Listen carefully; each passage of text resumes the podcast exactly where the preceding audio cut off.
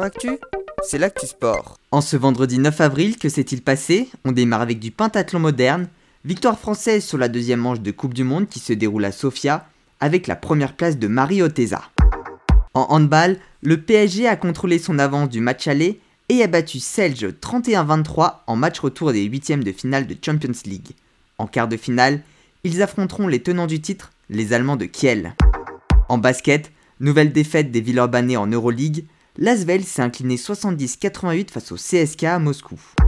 En cyclisme, quatrième étape du Tour du Pays Basque, victoire du Danois Frolich Honoré Mikkel de la Deceuninck Quickstep devant son coéquipier tchèque Cerny Joseph. Le français Julien Bernard a quant à lui terminé troisième. Au niveau du classement général, à la veille de la dernière étape, c'est toujours l'américain Brandon McNulty qui est en tête.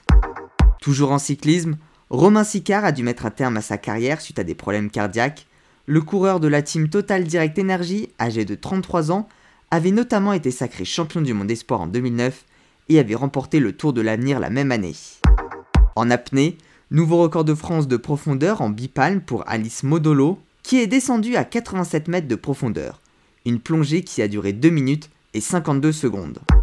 En aviron, belle journée pour les Français sur les championnats d'Europe, 5 bateaux ont réussi à se qualifier pour les finales qui seront à suivre dimanche en direct sur la chaîne L'équipe. 5 autres seront en demi-finale demain et 3 autres essaieront de se qualifier pour passer les repêchages. En futsal, la France s'est inclinée 3 buts à 2 face à la Géorgie en match de qualification pour l'Euro 2022, une défaite qui anéantit toute possibilité de qualification pour la compétition. En football, Lyon s'est fait peur mais s'est qualifié pour les quarts de finale de la Coupe de France après avoir battu le Red Star au penalty. Enfin pour terminer, bonne nouvelle pour tous les sportifs amateurs, il est désormais autorisé de fréquenter un équipement sportif de plein air dans tout le département ou dans un rayon de 30 km. Voilà pour les actualités du jour, à demain dans Sport Actif.